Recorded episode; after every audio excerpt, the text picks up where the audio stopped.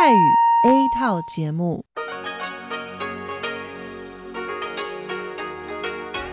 ที่นี่สถานีวิทยุเรดิโอไต้หวันอินเตอร์เนชันแนล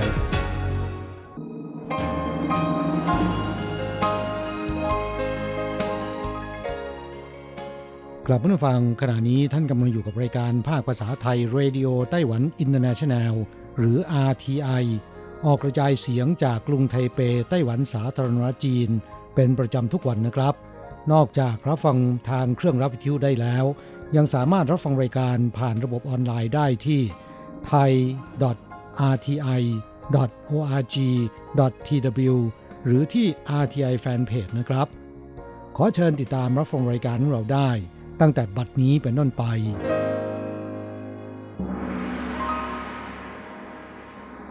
สวัสดีครับผู้ฟังที่รักและคิดถึงทุกท่านกระผมอโศกศรีจันทร์พร้อมกับคุณอัญชันกลับมาพบกับผู้ฟังอีกเช่นเคยนะครับ ในช่วงของสโมสรผู้ฟัง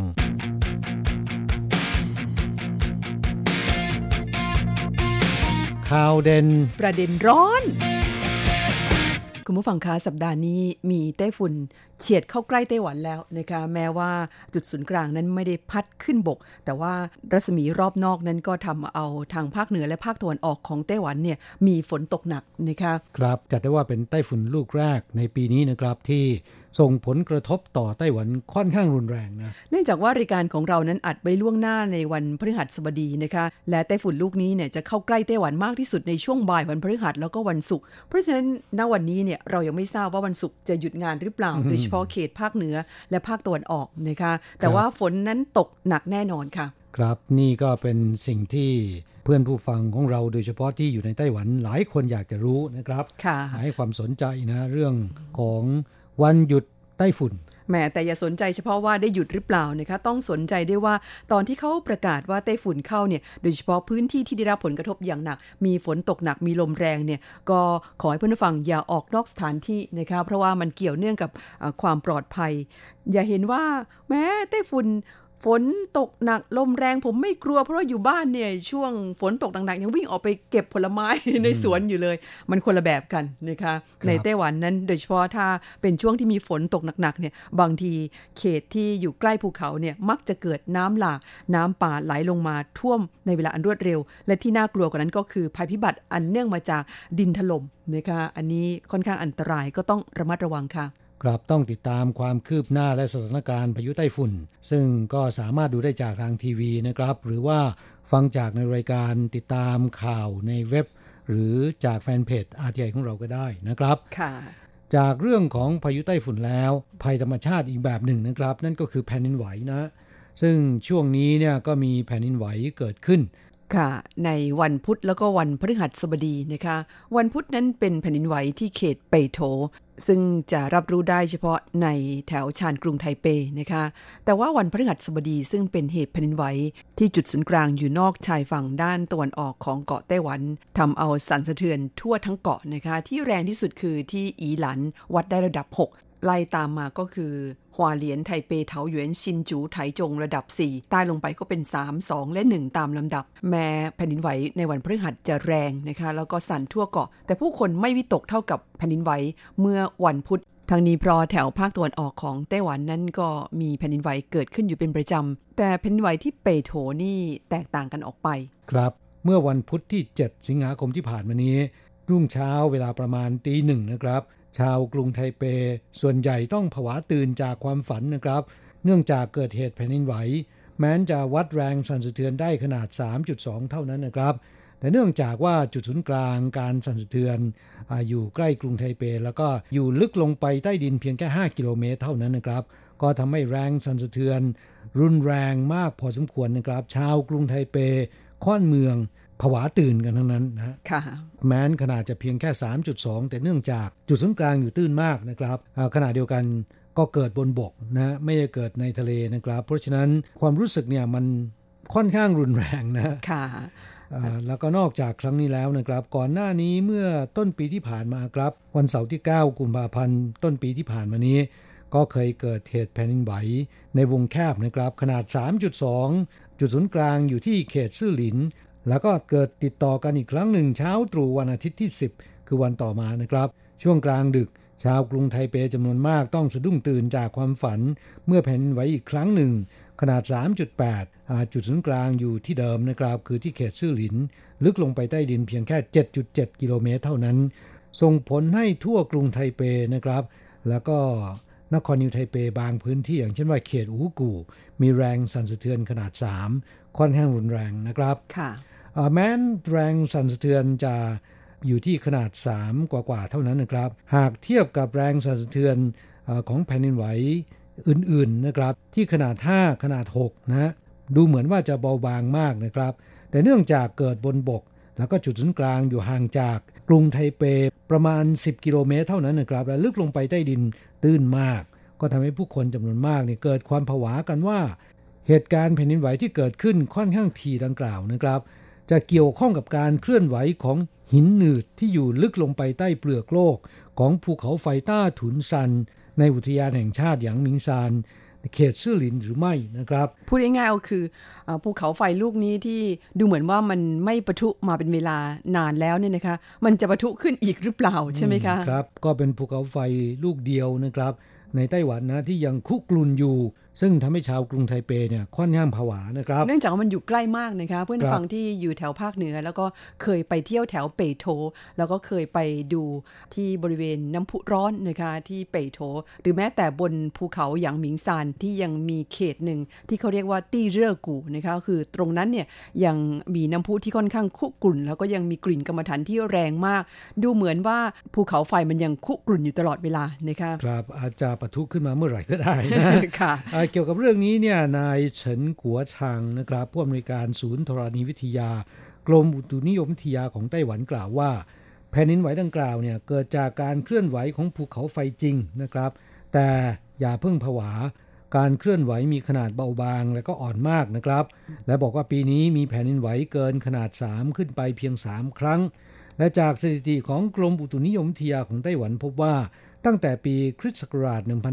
1975 เป็นต้นมานะครับ ก็ประมาณช่วง 34 ปีที่ผ่านมานะฮะ พื้นที่หยางหมิงซานเกิดเหตุแผ่นดินไหวเกินขนาด 3 ขึ้นไปจำนวน 25 ครั้ง ถือเป็นการเคลื่อนไหวปลดปล่อยพลังงานตามปกตินะครับ ดังนั้นแม้นจะเป็นภูเขาไฟที่ยังคุกรุนอยู่ แต่ค่อนข้างจะเสถียรจึงขอให้ประชาชนอย่าได้วิตกกังวลนะครับยังไงก็ตามมีภูเขาไฟที่ยังคุกรุนอยู่ข้างๆ เมื่อเกิดแผ่นดินไหวนิดหน่อยเนี่ย ก็ย่อมทำให้ชาวกรุงไทเปผวาไปตามๆกันนะ มันก็ยังหวาดหวาดๆอยู่ดีนะคะยังดีเราสองคนไม่อยู่แถวไทเป อยู่เถาหยวนใช่ไหมฮะจริงๆแล้วเถาหยวนก็ไม่ไกลจากไทเปเท่าไหร่ครับถ้าเกิดภูเขาไฟระเบิดเนี่ยก็ เถาหยวนก็ไม่พ้นนะแหมคุณอย่าพูดอย่างนั้นสิ มาพูดถึงเรื่องปัญหาที่เกิดขึ้นในไต้หวัน แล้วก็สัปดาห์ที่ผ่านมาดูเหมือนว่าจะมาถึงจุดที่หลายคนวิตกกังวลมานานนะคะนั่นก็คือเรื่องของประชากรในไต้หวัน สัปดาห์ที่ผ่านมานี้เนื่องจากกระทรวงมหาดไทยของไต้หวันประกาศสถิติ อัตราการตายและอัตราการเกิดในช่วงครึ่งแรกของปีนี้นะคะโดย 6 เดือนแรกของปีนี้พบว่าคนตายเนี่ยมีมากกว่าคนเกิดแล้ว ด้วยเหตุนี้เองก็จะทำให้ ประชากรทั้งหมดของไต้หวันเนี่ยเริ่มลดลง ใน 6 เดือนแรกของปี 2562 นี้ ยอดผู้เสียชีวิตในไต้หวันนั้นมีจำนวนทั้งสิ้น 88,000 กับอีก 98 คน ขณะที่ครึ่งแรกของปีนี้ ทารกเกิดใหม่มีเพียง 85,961 คน หรือมีคนตายมากกว่าคนเกิดใหม่ 2,137 คน ครับนี่ก็เข้าสู่ยุคใหม่นะครับที่คนตายมากกว่าคนเกิด แล้วก็เป็นสิ่งที่ทางรัฐบาลนั้นหวั่นวิตกว่ามันจะเกิดขึ้น จากเดิมนั้นคณะกรรมการพัฒนาแห่งชาติของไต้หวันเนี่ยเขาคาดการณ์ไว้แล้วว่า ปรากฏการณ์นี้มันต้องเกิดขึ้นแน่นอนในไต้หวันก็คือคนตายมากกว่าคนเกิด เพียงแต่เขาประเมินว่ามันน่าจะไม่เกิดเร็วถึงขนาดนี้นะคะ แต่ว่าตอนนี้เนี่ยเกิดขึ้นแล้วคือคนตายมากกว่าคนเกิด จากปัจจุบันไต้หวันมีประชากรทั้งหมดณสิ้นปี 2561 23ล้าน588,932 คน ครับดูจากแนวโน้มนี้แล้วเนี่ยยอดจำนวนประชากรของไต้หวันจะไม่เพิ่มขึ้น แต่จะลดลงไปเรื่อยๆ ใช่ไหมครับ แล้วก็มีการประมาณการว่านะคะหากอัตราการเกิดไม่กระเตื้องขึ้นเนี่ย คาดการณ์ว่าในอีก 90 ปีข้างหน้าเนี่ยประชากรไต้หวันจะลดลงเหลือ 8 ล้านคนเท่านั้นเอง โอ้โห ลดลงไปเศษสองส่วนสามนะฮะไม่ต้องกังวลเราคงไปไหนกันแล้วล่ะค่ะอีก 90 ปีข้างหน้า แต่ว่าปัญหาที่เกิดขึ้นในขณะนี้ที่จะส่งผลกระทบต่อพวกเราทุกคนที่อาศัยอยู่ในไต้หวันก็คือ ประชากรวัยหนุ่มสาวของไต้หวันลดลง คนทำงานลดลง เพราะฉะนั้นคนเสียภาษีจะลดลง รัฐบาลมีไรายได้น้อยลง สวัสดิการต่างๆ ก็น่าจะหดตัวตามไปด้วย การบริโภคภายในประเทศ ความต้องการภายในประเทศหดตัวลง เศรษฐกิจก็จะซบเซาตามลงไปด้วย ครับภาระของคนวัยทำงานก็จะหนักมากขึ้นนะครับ จากในอดีต 4-5 คนเลี้ยงคนแก่หนึ่งคน ในปัจจุบันก็ลดลงมา 2 คนเลี้ยงหนึ่งคน ในอนาคต หนึ่งคนต้องเลี้ยงหลายคนนะฮะค่ะ ก็เป็นปัญหาที่รัฐบาลหนักใจนะคะ มาดูโครงสร้างประชากรของไต้หวันกันบ้าง ซึ่งไต้หวันนั้นดีอย่างก็คือ เขามีสถิติที่ค่อนข้างจะทันเหตุการณ์นะคะ อย่างเช่นประชากรในไต้หวันอัตราการเกิดหรือว่าจำนวนประชากรเพศหญิงเพศชายเนี่ยจะมีหน่วยงานจัดเก็บสถิติกัน แล้วก็มีข้อมูลออกมาเป็นประจำทุก ๆ เดือน และรวดเร็วถึงขั้นที่สามารถตรวจสอบได้เป็นประจำทุกเดือน แต่ข้อมูลในมือดิฉันเนี่ยเป็นของสิ้นปี 2561 ซึ่งจำนวนประชากรเรียนไปเมื่อสักครู่ว่าอยู่ที่ 23ล้าน5แสน8หมื่นกว่าคนนะคะ เป็นเพศชาย 11.71 ล้านคน เพศหญิง 11.87 ล้านคน ความจริงชายต่อหญิงนั้นห่างกันไม่มากนะคะ ผู้หญิงมากกว่าผู้ชายนิดหน่อย แต่ว่ามาดูตรงนี้ค่ะ ชาวไต้หวันที่อายุประมาณ 20-40 ปีที่ยังเป็นโสด แล้วก็วัย 20-40 ปี ซึ่งเป็นวัยเจริญพันธุ์ แล้วก็วัยที่เหมาะแก่การสมรส ปรากฏว่ายังมีคนโสดอยู่ถึง4ล้าน5แสนกว่าคน โอ้ เยอะมากนะคะชายหญิงนะครับค่ะ รวมทั้งชายและหญิง และอายุ 40 ปีขึ้นไปยังมีอีก 1 ล้านกว่าคนอืมนี่เป็นสาวแก่หนุ่มแก่โอ้ยยังเหลืออยู่เยอะมากนะคะ ในส่วนของอัตราการเกิดนั้นเมื่อปีที่แล้วเนี่ยอัตราการเกิดลดลงต่ำสุดในรอบ 8 ปี ปีที่แล้วเด็กเกิดใหม่มีเพียง 181,601 คน แต่ว่าปีนี้คาดว่าน่าจะลดลงอีก เพราะว่าครึ่งปีแรกที่ผ่านมานี้มีเด็กเกิดใหม่แค่ 80,000 กว่าคนเท่านั้นเองนะคะ ครับ ก็ถือเป็นสถิติที่น่าวิตกกังวลนะฮะ ยิ่งไปกว่านั้นในเรื่องของการสมรส ซึ่งคนเรานั้นก็ต้องแต่งงานก่อนถึงจะมีบุตรใช่ไหมคะครับปรากฏว่าอัตราการสมรสของหนุ่มสาวไต้หวันก็ลดลงเรื่อยๆนะคะ จากปี 2558 อยู่ที่ 154,000 กว่าคู่ ลดลงมาเรื่อยๆ และเมื่อปีที่แล้วลดลงเหลือแค่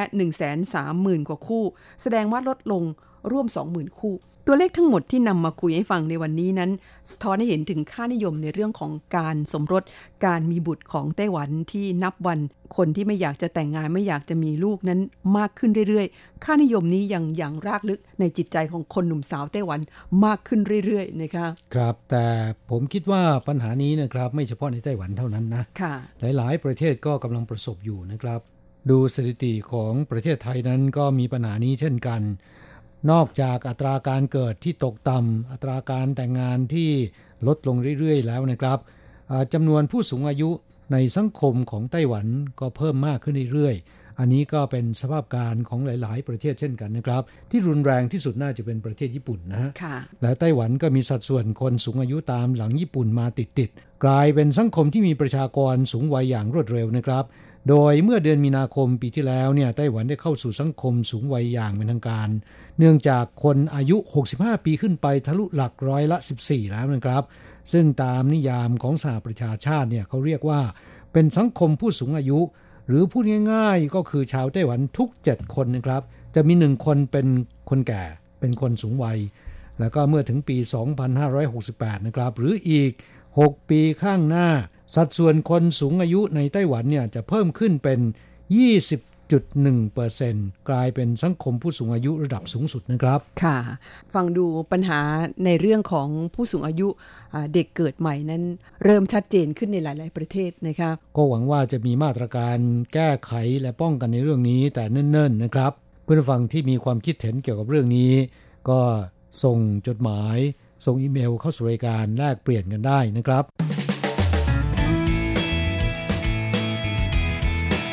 คลายความทุกข์ ปันความสุข ครับช่วงนี้มาตอบจดหมายของผู้ฟังที่เขียนจากประเทศไทยนะครับ ฉบับแรกนั้น อาจารย์เกษมทั้งทองนะครับ จากที่ตำบลศีลามเภอเมืองจังหวัดขอนแก่น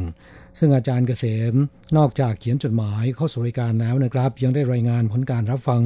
ให้รายการของเราทราบโดยละเอียดนะครับ ก็ต้องขอขอบคุณอาจารย์เกษมเป็นอย่างมาก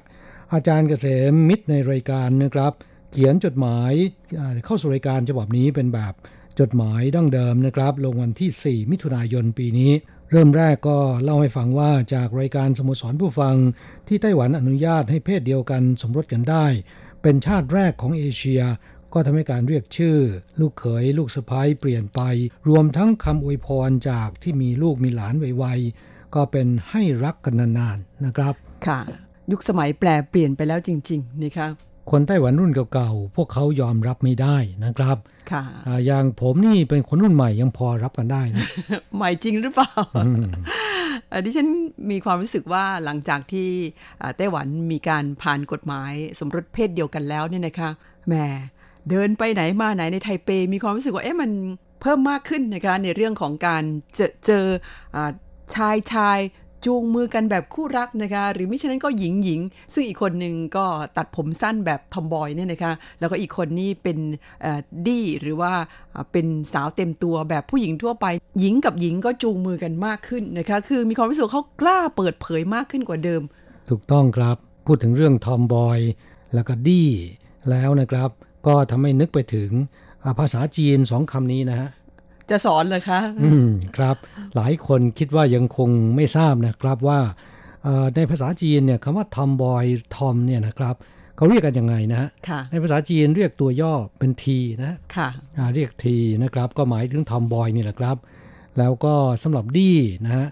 เขาก็เรียกว่าผัวนะผัวที่แปลว่าคุณยายด้วยนะครับ แปลว่าผู้หญิงนะ ค่ะ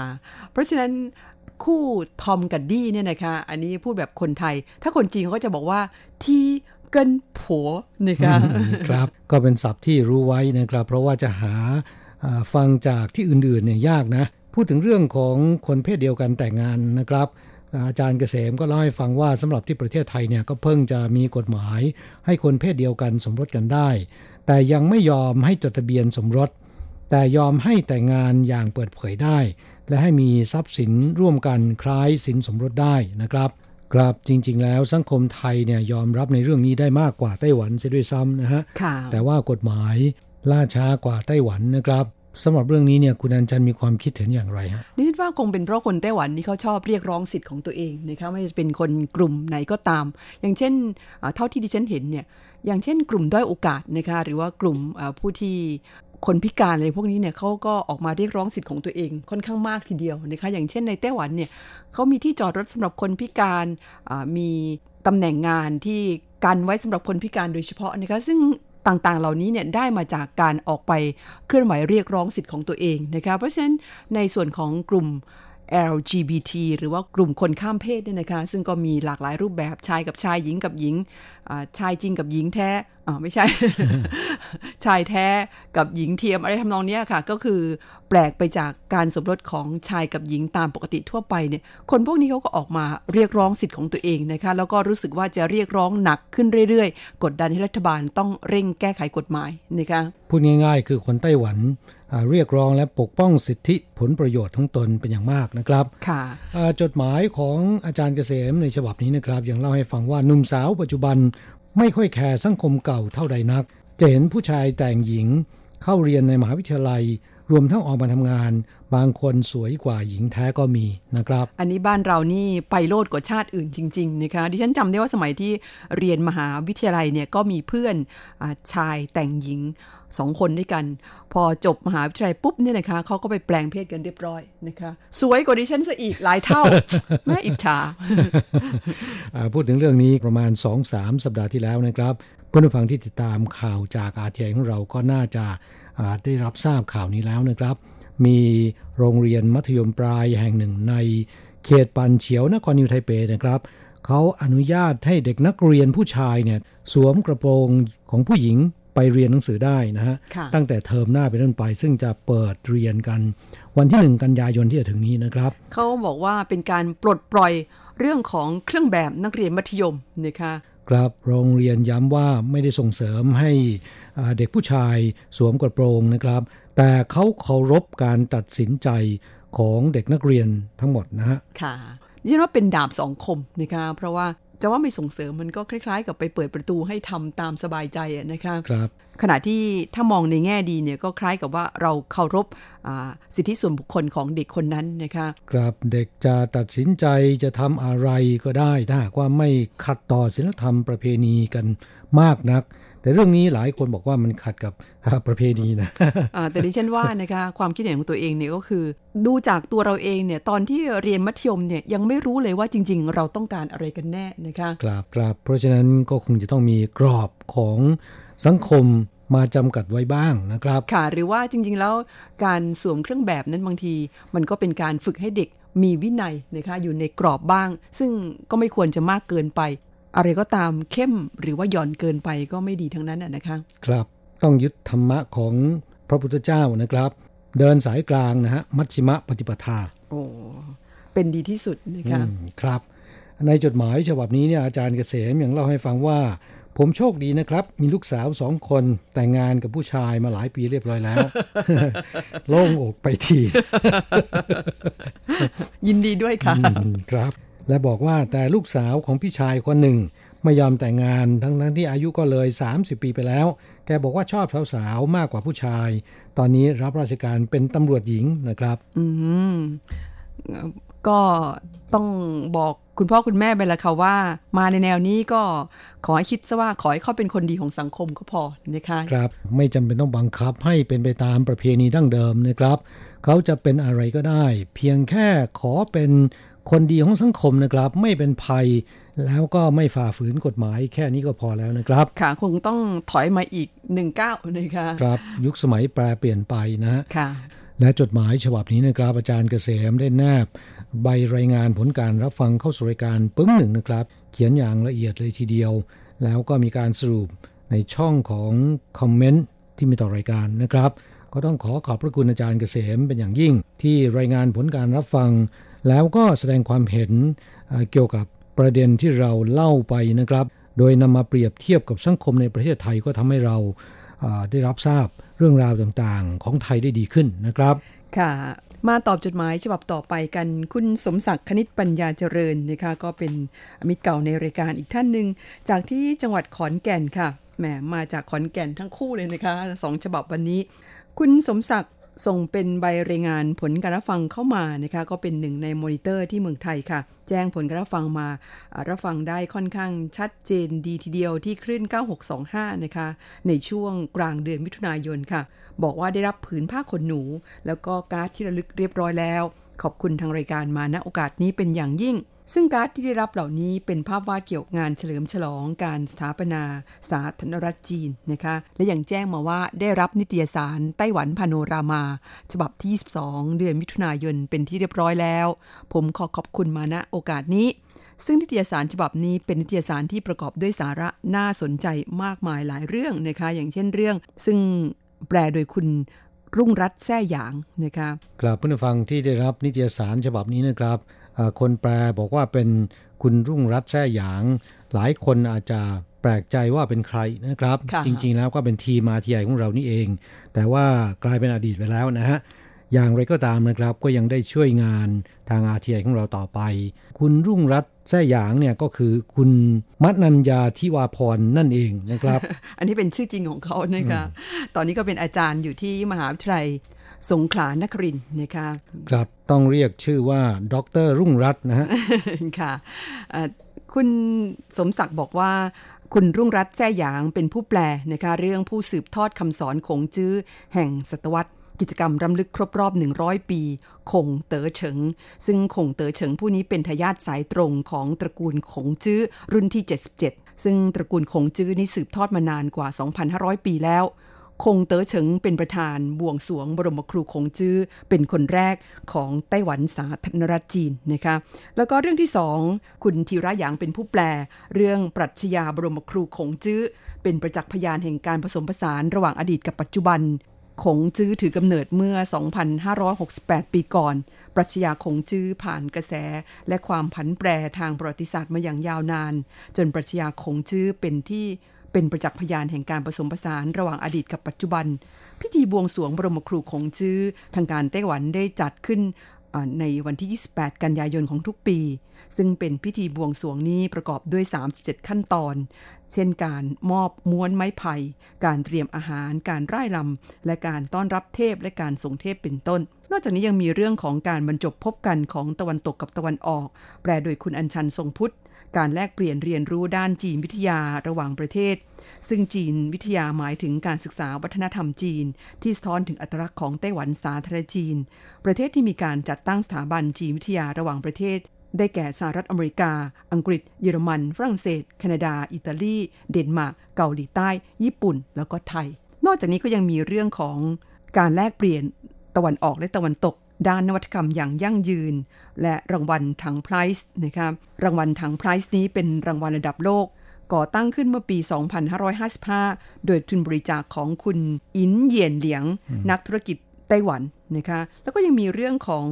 ย้อนอดีตไปที่ฮวาเหลียนไปกับการท่องเที่ยว โดยคุณมนทิราชัยวุฒินะคะก็เล่าเรื่องการปั่นรถจักรยานไปตามชายหาดเลียบไปตามท่าเรือฮวาเหลียน ผ่านส่วนที่เป็นทะเลน้ำลึกของไต้หวัน หอวัฒนธรรม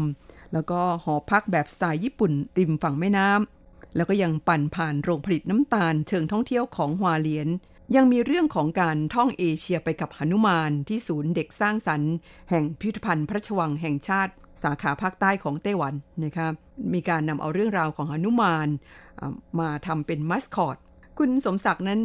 รู้สึกว่าจะอ่านทุกคอลัมน์นะคะอ่านอย่างละเอียดเล่ามาให้ฟังด้วยคร่าวๆผู้ฟังที่ฟังรายการอยู่ในวันนี้เห็นดิฉันอ่านบทความต่างๆ ในนิตยสารไต้หวันพาโนรามา หากว่าคุณสนใจเนี่ยก็ขอเข้าสู่รายการมาได้นะคะเป็นของเดือนมิถุนายน ซึ่งคุณสมศักดิ์บอกว่าอยากได้อีกสักฉบับหนึ่งไม่ทราบว่าจะไปมอบให้กับเพื่อนหรือเปล่าไม่ทราบเหมือนกันนะคะซึ่งทางรายการของเราก็ได้จัดส่งไปให้เป็นที่เรียบร้อยแล้วค่ะกราบจดหมายฉบับต่อไปเขียนมาจากคุณอาอูนะครับ จากบ้านพักตาอากาศ ในเขตพื้นที่กุยซาน นครเถาหยวนนะครับ คือที่เรือนจำกลางไทเปนะฮะแต่ตั้งอยู่ที่เขตกุยซานนครเถาหยวน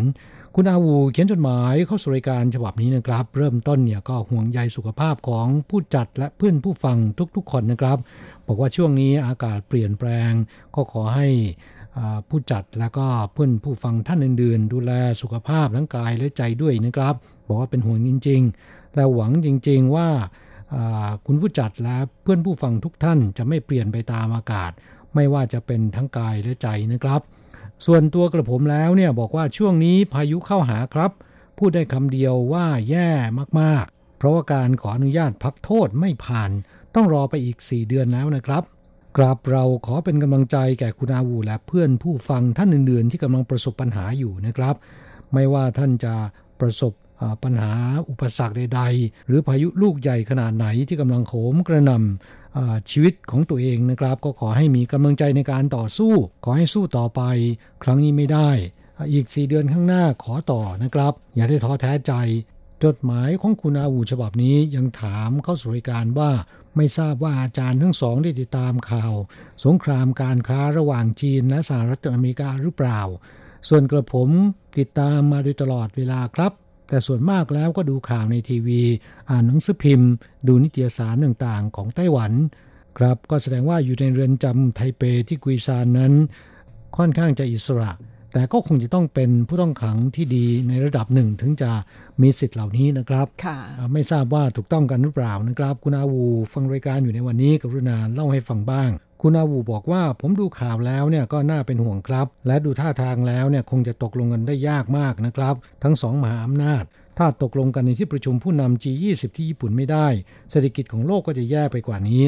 ครับ คุณอาวูแม้นว่าจะอยู่ในเรือนจำนะครับ แต่เป็นคนที่กระตือรือร้น และขวนขวายความรู้ใส่ตัวเอง ติดตามความคืบหน้าของข่าวสารเป็นประจำแสดงว่าคุณเป็นคนที่ต้องการ พัฒนาตัวเองเป็นอย่างมากนะครับ ค่ะ แล้วก็เป็นผู้ที่ฝ่ายรู้นะคะแล้วก็สนใจเหตุการณ์บ้านเมืองต่างๆ ทั้งของไต้หวันของไทยแล้วก็ของต่างประเทศด้วยนะคะครับแล้วเล่าให้ฟังว่าถึงแม้ว่าเวียดนามไทย มาเลเซียและอินโดนีเซียของเราจะได้รับผลดีจากการย้ายฐานการผลิตจากจีนแผ่นใหญ่ไปที่เอเชียอาคเนย์นะครับแต่ก็ทำให้เศรษฐกิจโลกเนี่ยไม่มั่นคง หุ้นก็ตกกันเป็นแถว โดยเฉพาะไอทียิ่งแย่ไปใหญ่ครับ หวังจริง ๆ ว่ามหาอำนาจสองประเทศนี้จะตกลงกันได้เร็วๆนี้นะครับ ค่ะ เราก็หวังเช่นนั้นเหมือนกันนะคะครับ เรื่องของสงครามการค้าเนี่ยนะครับ ดูผิวเผินเป็นเรื่องของภาษีเป็นเรื่องของการค้า แต่จริง ๆ แล้วมันก็มีเบื้องลึกที่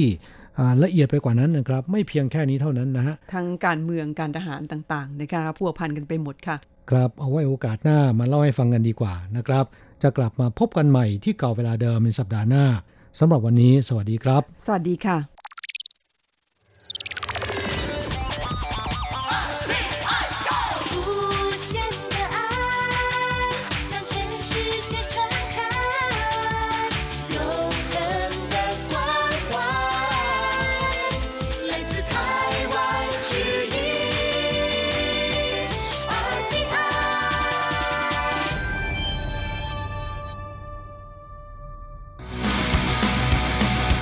อย่างนี้เป็นยังไงนะ อ๋อ อย่างนี้เหรอ สถิติกระทรวงแรงงานของไต้หวันชี้ว่า ในช่วง 3 ปีที่ผ่านมา แรงงานต่างชาติขอรับเงินชดเชย เสียชีวิตจากการทำงาน 509 คน เงินชดเชย ทุพพลภาพ 1,065 คน กล่าวได้ว่าแรงงานต่างชาติ ทุพพลภาพเฉลี่ยวันละ 1 คน และเสียชีวิตเฉลี่ย ทุก 2 วันต่อ 1 คน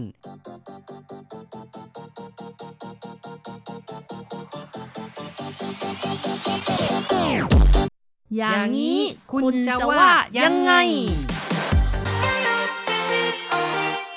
คุณผู้ฟังที่รักครับ พบกันอีกแล้วในอย่างนี้คุณจะว่ายังไงนะครับ ผมแสงชัยกิตติภูมิวงศ์ค่ะดิฉันรัชรัตน์เกินสุวรรณค่ะ ในครั้งนี้เราจะพูดคุยกันในเรื่องของแรงงานต่างชาติเกิดอุบัติเหตุในไต้หวันนะครับ ซึ่งถ้าหากว่ามีอุบัติเหตุแล้วก็อาจจะนำมาซึ่งการทุพพลภาพพิการหรือในบางรายนี้ก็ถึงขั้นเสียชีวิตเลยนะครับ ก็นับว่าเป็นเรื่องที่น่าเศร้าสลดใจอย่างยิ่งนะครับ โดยเฉพาะอย่างยิ่งนี้ ปัจจุบันในไต้หวันก็มีแรงงานต่างชาติไม่ว่าจะเป็นไทย เป็นอินโด เป็นเวียดนามนะครับ หรือมาเลเซียนี่ก็มีประปรายอยู่เหมือนกันนะครับ ก็เป็นชาติต่างๆที่เข้ามาทำงานอยู่ในช่วงนี้มีจำนวนหลายแสนคนทีเดียวรวมกันนะครับ รวมแล้วหลักๆก็มีอยู่ 4 ประเทศนะคะ ก็คือไทย ฟิลิปปินส์อินโด แล้วก็เวียดนามค่ะ รวมแล้วก็เกือบ 60000คน 670000คนค่ะ ก็ถือว่ามากนะคะ แล้วก็แรงงานต่างชาติที่เข้ามาทำงานในไต้หวันส่วนใหญ่ก็อยู่ในภาคการผลิตที่ขาดแคลนนะคะ มีความต้องการสูง ซึ่งก็เป็นงานที่เกี่ยวข้องอยู่ 3 ประเภทด้วยกันก็คือ งานสกปรกงานเสี่ยงอันตราย งานลำบากนั่นเองค่ะ ที่แรงงานไต้หวันไม่อยากทำหรือเสี่ยงทำนะคะ ครับ ก็เลย เป็นการว่าจ้างชาวต่างชาติมาทำงานสิ่งนี้นะครับ ซึ่งก็ถือว่ามีความเสี่ยงและเข้ามารับความเสี่ยงแทนแรงงานไต้หวันก็ว่าได้เหมือนกันนะครับ ใช่ค่ะ มีอัตราการตายสูงกว่าแรงงานไต้หวันถึง 2-3 เท่าเลยทีเดียวค่ะอืมเนาะแหมเป็นตัวเลขที่น่าเป็นห่วงอยู่เหมือนกันนะครับ เนี่ยค่ะ ทั้งทั้งที่เงินเดือนก็ไม่ได้สูงมากประมาณ 30,000เหรียญไต้หวัน แล้วก็ครองสัดส่วนถึงใน ส่วนของภาคการผลิตนะคะ ก็ครองสัดส่วน 95เปอร์เซ็นเลยทีเดียว โอ้ ปัจจุบันนี้ก็เรียกได้ว่าในไต้หวันนั้นอาศัยแรงงานต่างชาติในภาคการผลิตอัตราที่สูงมากเลยนะครับ ค่ะ ก็จะยกตัวอย่างแรงงานต่างชาติที่เกิดอุบัติเหตุ หรือทุพพลภาพที่อยู่ในไต้หวันนะคะ ยกตัวอย่างแรงงานของเวียดนามค่ะ ซึ่งก็มีอยู่สองคนด้วยกัน นายหวังชุนเหอ และนายฟั่นปัวจงนะคะ แรงงานเวียดนามที่มาทำงานอยู่ในไต้หวัน เนื่องจากว่าฐานะทางบ้านก็ไม่ค่อยจะดีนะคะ เมื่อไม่กี่ปีก่อนก็ใฝ่ฝันที่จะมาทำงานเพื่อเจือจุนครอบครัว เก็บเงินสร้างบ้านแต่ก็ไม่คาดฝันนะคะ นายฟั่นปัวจงนะคะ มือขวาต้องด้วนค่ะ ส่วนนายหวังชุนเหอแขนซ้ายหายไปเกือบครึ่งหนึ่งนะคะอืมเนาะแหมเรียกว่าเอ่อทุพพลภาพรุนแรงเลยทีเดียวล่ะนะครับ ค่ะ แล้วก็ทั้งสองนะคะ หลังจากที่เกิดเหตุแล้ว ทางบ้านก็ทราบนะคะ โดยเฉพาะภรรยาค่ะ ที่เวียดนามก็ถึงขนาดเอ่ยปากว่าขออย่าร้างค่ะ โอ้โหแหมเนาะถึงกับว่าจะทิ้งกันเลยนะครับเนี่ยเขาเรียกกันว่าผีซ้ำด้ามพลอยนะคะครับยกตัวอย่างเหตุการณ์ของนายหวังชุนเหอนะคะ ก็บอกว่าเกิดเหตุนี้ก็แบบจำได้ชัดเจนเลยว่าเกิดในวันที่ 23 ตุลาคมปี 2017 นะคะ เวลา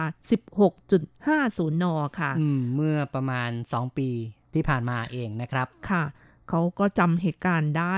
แบบที่ไม่ลืมเลือนค่ะ ขณะที่เกิดอุบัติเหตุนั้นก็กำลังอัดโลหะในโรงงาน วัสดุร่วงหล่นลงในเครื่องจักร หน้าอกก็ไปกดรีโมทคอนโทรลนะคะ มือซ้ายก็เลยถูกแบบว่าถูกอะไรนะฮะ ถูกตัดไปเลยค่ะ อ๋อ เนาะ ถูกนะครับเครื่องตัดไปเลย เครื่องจักรนี่ก็ตัดไปเลยนะครับเนี่ยครับเป็นความพลาดนะครับ จากในช่วงที่การทำงานนะครับ ไปกดปุ่มรีโมทคอนโทรลโดยที่ไม่ได้ตั้งใจนะครับ ค่ะ ซึ่งขณะเกิดเหตุในโรงงานนั้นก็ไม่มีการติดตั้งระบบความปลอดภัยของเครื่องจักรซะด้วยนะคะ แล้วก็ไม่มีกล้องวงจรปิดที่ช่วยบันทึกเหตุการณ์ด้วยค่ะ ครับ ก็เลยไม่มีหลักฐานยืนยันอย่างชัดเจนเนาะนะครับ ใช่ค่ะ จึงทำให้ไม่มีใครทราบเรื่องในขณะที่เกิดเหตุขัดข้องทำให้เหลือแต่หนังติดร่างกายแล้วแล้วก็เลือดไหลอาบเดินออกมาขอความช่วยเหลือจากผู้ร่วมงานค่ะ โอ้โหโอ้โหนะก็เรียกว่ากัดฟันนะครับ พยายามออกมาด้านนอกนะครับ หลังเกิดเหตุโรงงานที่นายหวังชุนเหอนะคะ ก็ถูก สำนักแรงงานนครเทาหยวนปรับเงินค่ะเท่าแก่ยังพูดว่าเนื่องจากความเลินเล่อของเขาที่ทำให้ทางโรงงานถูกปรับเงิน นายหวังชุนเหอก็แย้งว่าถ้าโรงงานมีระบบการติดตั้งความปลอดภัย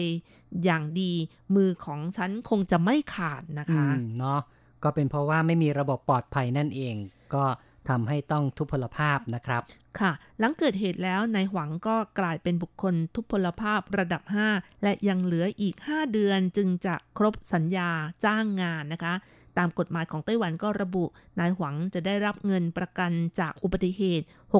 670,000 เหรียญไต้หวัน แต่ว่านายจ้างนอกจากรับผิดชอบค่ารักษาพยาบาลแล้วก็ทำแขนเทียมแล้ว ก็จ่ายเงินเพียง 160,000 เหรียญไต้หวัน แล้วก็ขอให้เดินทางกลับเวียดนาม แต่นายหวังก็ปฏิเสธค่ะ ครับ ก็คือต้องการเรียกร้องค่าเสียหายเพิ่มขึ้นด้วยใช่ไหมครับ ใช่ค่ะ นายหวังบอกว่าหากคิดความสูญเสียด้านแรงงานตามที่ทนายความคำนวณแล้ว นายจ้างจะต้องจ่ายค่าชดเชย แบบสมเหตุสมผลหน่อยนะคะ ประมาณ 6 ล้านเหรียญไต้หวันค่ะ ก็ทำให้ทั้งสองฝ่ายตกลงกันไม่ได้ ต้องฟ้องร้องกันเป็นเวลานาน และมีอยู่ครั้งหนึ่ง ทั้งสองฝ่ายก็เคยเจรจากันเองค่ะ นายจ้างบอกกับทนายความของนายหวังว่า ค่าชดใช้สูงเกินไปที่เคยบอกไว้ สูงกว่า 20-30 เท่าเป็นไปไม่ได้ที่จะจ่ายเงินให้มากมายแบบนี้อืมเนาะนะครับนายจ้างก็ปฏิเสธนั่นเองนะครับ ค่ะ จนกระทั่งต่อมานะคะนายหวังก็ต้องย้ายไปอยู่ศูนย์พักฟื้นที่ทางรัฐบาลจัดให้ และอีก 2 เดือนนายหวังก็จะครบสัญญาการทำงาน 3 ปีค่ะ และสามารถเดินทางกลับเวียดนามได้ แต่เขายังคงอยู่ในศูนย์พักฟื้นอีก ปีครึ่ง เพราะว่าต้องรอการตัดสินของศาลนั่นเองค่ะ ก็มีการฟ้องร้องกันนะคะ อืมนะนะครับ เป็นเรื่องของการเรียกร้อง สิทธิ์ของตนเองที่เขาก็พยายามยืนยันนะครับ ที่ว่าจะต้องได้รับเงินชดเชยมากกว่านะครับ มากกว่าเป็นแค่ 1 6 0 0 0 0 เหรียญไต้หวันเนาะนะครับ ใช่ค่ะ และอีกกรณีหนึ่งนะคะก็คือนายฟั่นปัวจงนะคะ ก็ชาวเวียดนามเหมือนกันค่ะ ที่นำมาเล่าให้ฟังในวันนี้นะคะ เขาก็บอกว่าเนื่องจากทางโรงงานเนี่ยต้องการเพิ่มความเร็วของการผลิตนะคะ เพราะฉะนั้นระบบความปลอดภัยของเครื่องจักรนี้ไม่เคยเปิดใช้เลย เพราะว่าเปิดใช้แล้วมันก็จะส่งสัญญาณสะดุดเตือนใช่ก็สะจะดุดสะดุดในขั้นตอนการผลิตนะครับ ค่ะอืมแล้วก็ทำงานช้าด้วยครับ ถ้าเทียบกับนายหวังแล้วนายฟั่นอาจจะเสียหายน้อยกว่า เพราะว่ามือด้วนครับนายฟั่นบอกว่าตอนนี้ไม่ได้ทำงานมาครึ่งปีแล้ว และมือก็ยังเจ็บและทุกสัปดาห์ก็ต้องไปทำกายภาพที่โรงพยาบาล 3 ครั้ง ไม่สามารถทำงานได้ แล้วก็เงินทำกายภาพก็ต้องจ่ายไปก่อนด้วย โอ้เนาะนะครับ นับว่าเป็นภาระไม่น้อยเลยนะครับเนี่ยนายฟั่นบอกว่าทำงานไต้หวันครั้งที่สองเสียค่าหัวคิวสองครั้ง 11,000 เหรียญสหรัฐ เดือนกุมภาพันธ์ปี 2017 นายฟั่นก็มาไต้หวันไปทำงานในโรงงานเขตนครนิวไทเป รับผิดชอบงานเครื่องปั๊ม ไม่คาดคิดทำงานได้แค่ 5 เดือนก็เกิดอุบัติเหตุแล้วค่ะ โอ้เนาะนะครับ เป็นข้อร้ายจริง ๆ เลยนะ เพิ่งจะระยะเวลาสั้น ๆ 5 เดือนเท่านั้นเองเนาะบางทีเนี่ยก็ถือว่ายังปรับตัวกับสภาพแวดล้อมก็ยังไม่ค่อยได้เลยก็เลยเกิดอุบัติเหตุซะแล้วนะครับ ค่ะ นายฟันก็บอกว่าในความเป็นจริงวันเกิดเหตุนั้นเขาทำงานกับเครื่องจักรที่ตนเองรับผิดชอบเสร็จเรียบร้อยแล้ว แต่ว่าลูกชายเท่าแก่ก็ให้ไปดูแลเครื่องจักรอันอื่นนะคะ พอเข้าไปทำแป๊บเดียว อยู่ๆเครื่องจักรก็ขัดข้องขึ้นมา และในความเป็นจริง เครื่องจักรทุกเครื่องจะมีการติดตั้งระบบความปลอดภัย ถ้ามือไปสัมผัสในส่วนที่อันตราย เครื่องจักรก็จะมีสัญญาณเตือน แล้วก็เครื่องจักร จะหยุดทำงานทันที แต่ว่าโรงงานที่เขาไปทำนั้น ระบบความปลอดภัยไม่เคยเปิดใช้เลย เพราะว่าถ้าเปิดแล้วก็ทำให้การทำงานช้านั่นเองช้าลงค่ะนะครับ เพราะว่าพอมันร้องขึ้นมาก็หยุดหมดเลย ต้องมาตั้งเครื่องจักรใหม่ เปิดเครื่องจักรใหม่อย่างนี้นะครับมันจะเสียเวลานั่นเองล่ะนะครับ ค่ะ หลังเกิดเหตุทั้งฝ่ายนายจ้างและลูกจ้างต่างก็ชี้เหตุผลของตนเองนะคะ ทางฝ่ายนายจ้างนำเอกสารมากางให้ดูมากมาย ก็บอกว่าทางโรงงานมีการดำเนิน ระบบความปลอดภัยอะไรเยอะแยะ แต่ว่าทางลูกจ้างก็คือนายฟันก็บอกว่า ตั้งแต่ทำงานมาไม่เคยเปิดใช้เลยแหมเนาะนะครับแหมมีก็เหมือนกับไม่มีเลยแหละ ใช่นะคค่ะรับไม่เคยใช้เลยอะต้องหาเพื่อนร่วมงานมาเป็นพยานหลักฐานนะคะอืมจนต้องเป็นคดีขึ้นโรงขึ้นศาลนานกว่า1ปี เพราะว่าเงินที่ชดใช้ ให้นั้นลงตัวกันไม่ได้ค่ะอืมก็คุยกันไม่ลงตัวนะครับค่ะเป็นอีกกรณีหนึ่งนะครับที่เกิดการฟ้องร้อง และก็ถึงขั้นที่ว่าต้องรอการตัดสินของศาลละนะครับ ค่ะ นายฟันบอกว่าถ้าเป็นลูกจ้างชาวไต้หวันนะคะ เกิดกรณีอย่างนี้ นายจ้างจะต้องชดใช้อย่างน้อย 2 ล้านเหรียญไต้หวัน แต่สำหรับนายฟันแล้ว นายจ้างบอกว่าจ่ายแค่1 0 0 0 0แสนเหรียญไต้หวันเท่านั้นนะคะอืมแหมก็ห่างกันลิบลับเลยเนาะนะครับ และเนื่องจากสัญญาจ้างของนายฟันนะคะ ยังไม่ถึงเวลาค่ะ หลังจากที่เกิดเหตุแล้วนายจ้างยังต้องจ่ายค่าแรง 30%ที่เหลือ 70%กรมแรงงานเป็นผู้จ่ายค่ะ แต่นายฟันบอกว่าหลังหัก ค่านายหน้าเหลือเพียง 18,000 เหรียญไต้หวันต่อเดือน เทียบกับความเสียหายแล้วไม่คุ้มค่าเลย นอกจากนี้นายฟันยังรู้สึกเสียใจที่บริษัทจัดหางานเนี่ยไม่เคยช่วยเหลือ แต่ทำไมยังเก็บค่าบริการรายเดือนอีกนะคะอืมนั่นน่ะสิเนาะครับ เป็นค่ะเรื่องของความไม่ยุติธรรมนะครับ ซึ่งก็เกิดขึ้นมาจนได้นะครับ ค่ะ ในความเป็นจริงเรื่องราวหรือว่าเหตุการณ์ของทั้งสองนะคะ ที่เกิดขึ้นในไต้หวัน แรงงานข้ามชาติทุพพลภาพ หรือว่าเกิดอุบัติเหตุนี้ ก็อย่างที่บอกแล้วนะคะว่าเกิดขึ้นเกือบทุกวันค่ะ นอกจากมีทนายความให้ความช่วยเหลือแล้ว ดูเหมือนว่า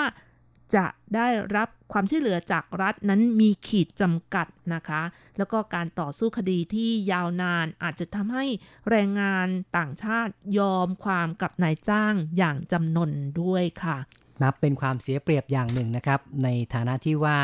มาจากต่างชาติจากต่างแดนเข้ามานะครับ ก็บางครั้งไม่มีปัญญาที่จะไปเรียกร้องได้เหมือนอย่างกับคนในไต้หวันเองครับ ต่อไปเราก็มาฟังข้อมูลนะครับ เกี่ยวกับสถิติการเกิดอุบัติเหตุของแรงงานต่างชาติครับ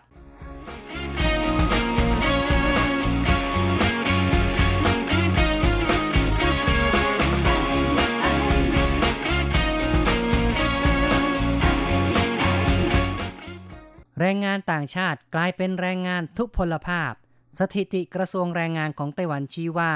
ในช่วง 3 ปีที่ผ่านมา แรงงานต่างชาติขอรับเงินชดเชย เสียชีวิตจากการทำงาน 509 คน เงินชดเชย ทุพพลภาพ 1,065 คน กล่าวได้ว่าแรงงานต่างชาติ ทุพพลภาพเฉลี่ยวันละ 1 คน และเสียชีวิตเฉลี่ยทุก 2 วันต่อ 1 คน นี่เป็นตัวเลขแรงงานถูกต้องตามกฎหมาย หากรวมแรงงานหลบหนีทำงานผิดกฎหมาย คงจะสูงกว่านี้อีกมาก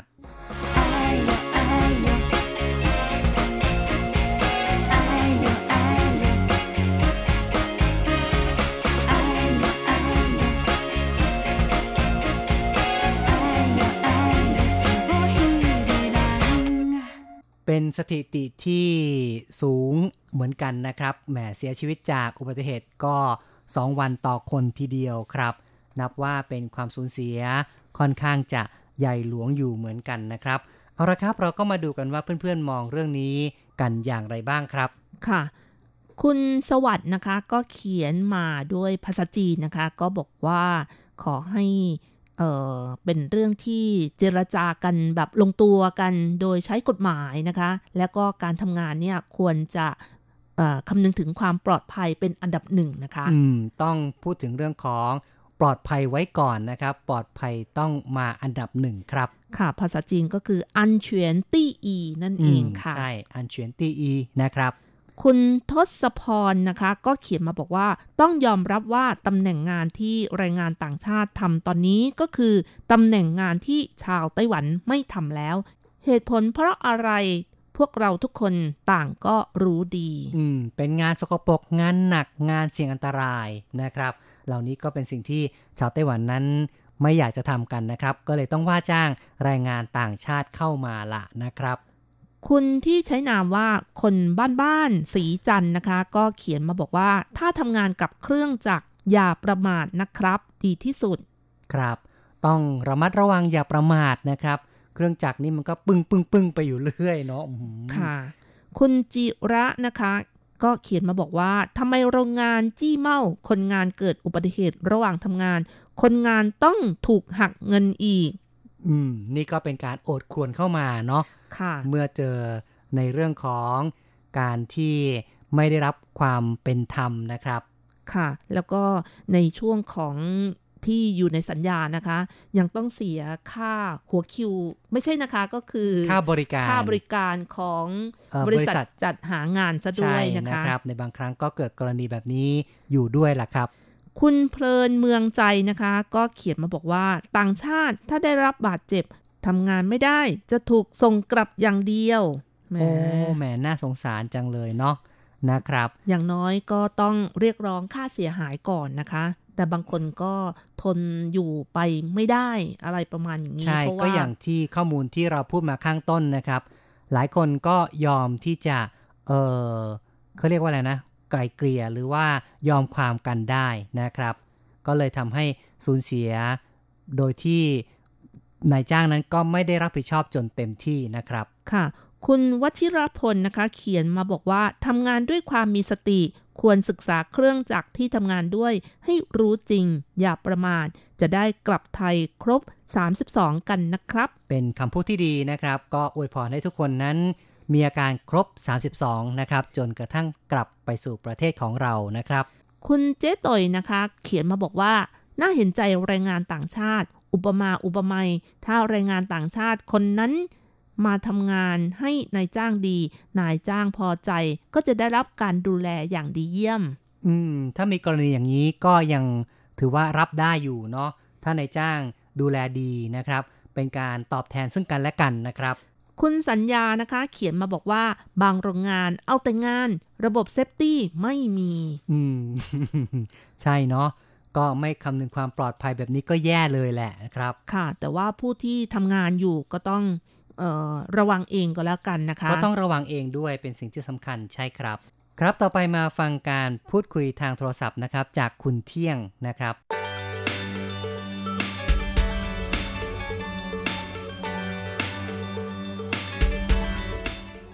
การเกิดอุบัติเหตุของแรงงานต่างชาติในไต้หวันนะครับ ไม่ทราบว่าคุณเที่ยงนี่ได้เคย ได้ยินหรือว่าได้ฟังเรื่องราวของแรงงานที่ประสบอุบัติเหตุทุพพลภาพหรือว่าเสียชีวิตในไต้หวันบ้างหรือเปล่าครับอ๋อไม่ค่อยได้ยินครับ ไม่มีเนาะไม่ได้ยินไม่ได้ไม่ได้ยินข่าวตัวนี้ครับ ก็คือในแวดวงนี้ก็ไม่มีเรื่องของการเกิดอุบัติเหตุหรือว่าเสียชีวิตจากการทำงานเนาะ ครับผมนะครับ ก็นับว่าคุณเที่ยงนี่ก็ทำงานในโรงงานที่ค่อนข้างจะปลอดภัยเหมือนกันล่ะ ครับผมทำงานกลางคืนครับอ๋อก็เป็นงานที่ถือว่าปลอดภัยดีเนาะคงไม่ต้องเสี่ยงอันตราย ก็มีอันตรายนิดหน่อยครับ เพราะว่ามันทำงานกับความร้อนอ๋อความร้อนครับ มีเครื่องจักรด้วยใช่ไหมครับช่วงอบมันใช้อุณหภูมิสามร้อยถึงแปดร้อยโอ้โห ก็คุยถึงเรื่องที่ว่าคุณเที่ยงนี่ก็ทำงานก็เกี่ยวกับ ความร้อนก็ต้องระมัดระวังนะครับ โดยปกติแล้วนี่ต้องใส่ใจในเรื่องอะไรบ้างครับ เวลาที่เราทำงานเนี่ยอ่าความปลอดภัยในด้านไฟฟ้านะครับอ๋อใส่ไฟใจฟ้าด้านไฟฟ้า เพราะว่าใช้ไฟฟ้าความร้อนสูง อืมนะครับ ซึ่งทางโรงงานก็คงจะมีการอบรมมีการสอนใช่ไหมครับ ครับเรื่องการอ่ารู้ถ้าเป็นไฟไหม้เรื่องการดับเพลิงอะไรต่างๆนานานี่ต้องมีความปลอดภัยแล้วก็ต้องรู้จักเพราะอ๋อผมเป็นหัวหน้าเขาพางานไทยหนึ่งคนและอินโดนีเซียทำโอ้ทำสามคนเนาะแหมอยู่ในระดับหัวหน้านี่ก็ต้องมีความรู้มากนะครับ แล้วก็ต้องดูแลผู้ที่อยู่ใต้บังคับบัญชาอย่างดีแหละนะครับครับครับคิดว่าสาเหตุที่บางคนนี่ก็เกิดอุบัติเหตุนี่น่าจะเป็นเพราะอะไรครับต้องประมาทครับความประมาทเนาะนะครับครับเพราะฉะนั้นก็ต้องทำงานให้มีสติอย่าได้มีความประมาทนั่นเองนะครับนะครับ ก็คิดว่า ในไต้หวันนี่เขามีระบบในการรักษาความปลอดภัยดีไหมครับ ดีครับดีมากครับ ดีเนาะนะครับ ครับผมอย่างโรงงานของคุณเที่ยงนี่ก็เชื่อว่าคงจะมีการตรวจสอบสิ่งต่างๆ เป็นประจำใช่ไหมครับ ก็ประจำครับประจำถ้าไหนบกพร่องอืมเขาก็จะแก้ไขฮะอ๋อเนาะจ้างเขาก็จะแก้ไข ก็ดีนะครับผมก็นับว่า ผมก็อยู่เขามาสิบกว่าปีอะครับสองปีนี่ โอ้แหมเก่าแก่มากนะครับ ก็นับว่าครับโชคดีเนาะที่ได้ทำงานในสิ่งแวดล้อมที่ดีนะครับ ครับแล้วครับครั้งสุดท้ายนี่เขาก็ต่อสัญญาให้ผมโดยไม่ต้องไม่ต้องมีอะไรเลยผมไม่ต้องวิ่งเต้นอะไรสักอย่างเดียวโอ้ดีมากเลยเนาะดูแลดีจริง ๆ เลยนะครับครับก็ดีบ้างไม่ดีบ้างก็ทนเอาเพราะว่าเราต้อง มีงานทำแล้วก็ต้องมีเงินลูกกำลังเรียนโอ้มีภานึกถึระงในจุดนี้มากที่สุด ใช่ครับ มีภาระเนาะก็ต้องอดทนตามหลัครักบผมนะครับ ก็ขอบคุณครับผมนะครับ ที่พูดคุยกับเราในวันนี้นะครับ ครับผมครับสวัสดีครับครับขอบคุณครับสวัสดีครับ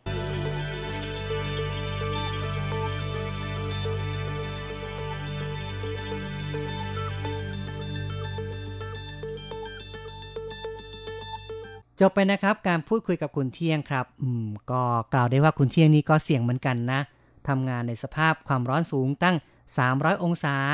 แต่ในโรงงานนี้ก็ยังไม่เคยเกิดอุบัติเหตุก็ถือว่าคงจะมีระบบความปลอดภัยที่ดีพอสมควรเหมือนกันนะครับ ก็ถือว่าเป็นความโชคดีของคุณเที่ยงนะคะ ที่เจอโรงงานที่ให้ความดูแลอย่างดีด้วยค่ะ ต่อไปค่ะ เราก็มาฟังความคิดเห็นจากทางอีเมลกันบ้างค่ะ เริ่มกันที่ อาจารย์โกเมน พัทรสิทธิกุลชัยนะคะ เขียนมาบอกว่า อ่านข้อความแล้วเศร้านะครับสำหรับคนที่ต้องดิ้นรนใช้แรงงาน แต่กลับต้องทุพพลภาพ ขอเอาใจช่วยทุกคนนะครับ อืม ก็สู้ๆกันต่อไปแล้วก็ต้องไม่ประมาทนั่นเองล่ะนะครับอาจารย์เกษมทั้งทองนะคะ เขียนมาบอกว่าไม่ว่าไต้หวันหรือเมืองไทย การใช้แรงงานต่างชาติก็คงไม่แตกต่างกันเท่าไหร่ ในเมืองไทย กรรมกรก่อสร้าง แรงงานประมง แรงงานในฟาร์มเลี้ยงสัตว์ แรงงานในสวนยาง คนงานในไร่อ้อย คนงานเข็นของในตลาดสด คนงานปั๊มน้ำมัน พนักงานเสิร์ฟในร้านอาหาร คนงานในบ้าน ล้วนแต่เป็นแรงงานต่างด้าว ทั้งเมียนมา กัมพูชา ลาวแต่ว่าส่วนใหญ่คนไทยไปใช้แรงงานที่อื่น ไม่ว่าจะเป็นไต้หวัน เกาหลี อิสราเอล ที่ไต้หวันทราบว่างานหนัก งานเสี่ยงภัย งานสกปรก งานกรรมกร มักจะใช้แรงงานต่างชาติ จึงไม่แปลกที่ทุกวันจะมีแรงงานต่างชาติ ได้รับอุบัติเหตุจากการทำงาน จนต้องจ่ายค่าเยียวยาสูงขึ้นทุกปี คนเราเกิดมาต้นทุนไม่เท่ากัน เพื่อความอยู่รอดจึงต้องแสวงหางานทำไม่มีความรู้ก็ต้องใช้แรงกายเข้าแลก เงินบาทแข็งค่ากว่าเงินเหรียญไต้หวันมาหลายวันแล้ว ค่าจ้างเท่าเดิม แต่แลกเป็นเงินบาทได้น้อยลง อืมเนาะก็มองในแง่มุมต่างๆ ก็จริงอยู่เหมือนกันนะครับ จริง ๆ นี่ค่าแรงในไทยนั้นสูงขึ้นเรื่อยๆ แต่คนไทยก็ไม่อยากทำงานหนัก ก็เลยต้องว่าจ้างแรงงานต่างชาติ ในไต้หวันนั้น ค่าแรงก็สูงกว่าในไทยอีก คนไทยก็ยังหลั่งไหลเข้ามาทำงานในไต้หวันนะครับ ทางนี้ก็ดิ้นรนเพื่อความอยู่รอดเพื่อ ชีวิตที่ดีขึ้นทั้งนั้น และก็ต้องเสี่ยงกันแหละ แต่อย่างไรก็ตาม ก็หวังว่าการไปทำงานในต่างแดนนั้นเราจะเพิ่มความระมัดระวังที่มากขึ้นกันด้วยครับ ค่ะ คุณมาลีนะคะ เขียนมาบอกว่าอ่านบทความแล้ว ไม่รู้ว่าจะโทษที่ใครดีนะคะแรงงานต่างด้าวที่เข้าไปทำงาน หรือโรงงานร้านค้าที่รับแรงงานเข้าทำงานดี เพราะการเกิดเหตุแบบนี้แรงงานเป็นผู้ ได้รับความเสียหาย การพิจารณาถึงความปลอดภัยของผู้รับจ้างเป็นหน้าที่ของผู้จ้าง ต้องดูต่อว่าถ้าแรงงานที่ไม่ใช่ต่างด้าว มาตรการความปลอดภัยในการทำงานเหมือนกันไหม หรือเพราะเป็นงานที่อันตราย แรงงานในประเทศจึงไม่สนใจ สุดท้ายก็ได้แต่ขอแสดงความเสียใจกับความสูญเสียที่เกิดขึ้นด้วยค่ะ นั่นน่ะสิ ในกรณีที่ไม่รู้จะทำอย่างไรแล้ว ก็คงจะได้แต่ เสียใจด้วยนะครับคงพูดในทำนองนี้ล่ะนะครับคุณนภาอาตมกุลศรีนะคะ เขียนมาบอกว่าน่าสงสารค่ะ ไปทำงานต่างแดนยังต้องไปเสียชีวิต หรือทุพพลภาพอีก คนเรามีชีวิตที่แตกต่างกันจริง ๆ ค่ะ อืม บางครั้งก็เป็นเป็นเรื่องของโชคชะตานะครับ คุณชัยนรงค์สุจิรพรนะคะ เขียนมาบอกว่าอัตราการสูญเสียของแรงงานชาวต่างชาติ จัดว่าสูงมากเลยทีเดียว แต่เงินชดเชยจะได้เท่าไหร่กันนะ เมื่อเปรียบเทียบกับคนไต้หวัน อืมก็เป็นสิ่งที่เราได้ให้ข้อมูลไปตอนต้นรายการแล้วนะครับ ในตัวเลขของหลักแสนกับหลักล้านนี่ก็ถือว่าต่างกันเยอะเหมือนกันนะนะครับ ค่ะ แต่ถ้าสู้คดีกันก็อาจจะได้มากขึ้นนะคะ แต่ส่วนใหญ่แล้วเนื่องจากว่าไม่อยากจะทนอยู่2-3ปีครับ แล้วก็เอ่อโดยที่เหมือนกับว่าอยู่ไปวันๆอะไรอย่างนี้นะคะ ซึ่งเฉินสู้เสียงนะคะ ประธานสมาคมแรงงานนานาชาติก็บอกว่าแรงงานเกิดอุบัติเหตุในขณะทำงานนั้นมีความแตกต่างกันไป ไม่ว่าจะเป็นแรงงานต่างชาติหรือแรงงานไต้หวันก็ไม่ค่อยเหมือนกัน แต่ว่านายจ้างส่วนใหญ่เนี่ยก็จะคิดว่าจ่ายค่าเงินชดเชยให้เพื่อเรื่องจะได้จบเร็วขึ้นก็คือรบรัดตัดตอนประมาณอย่างนั้นนะคะ แต่ถ้าเป็นไปได้ เธอก็แนะนำว่าอย่ายินยอมเงื่อนไขง่าย ๆ เธอคิดว่าสำหรับแรงงานไต้หวันจะมีช่องทางติดต่อกับ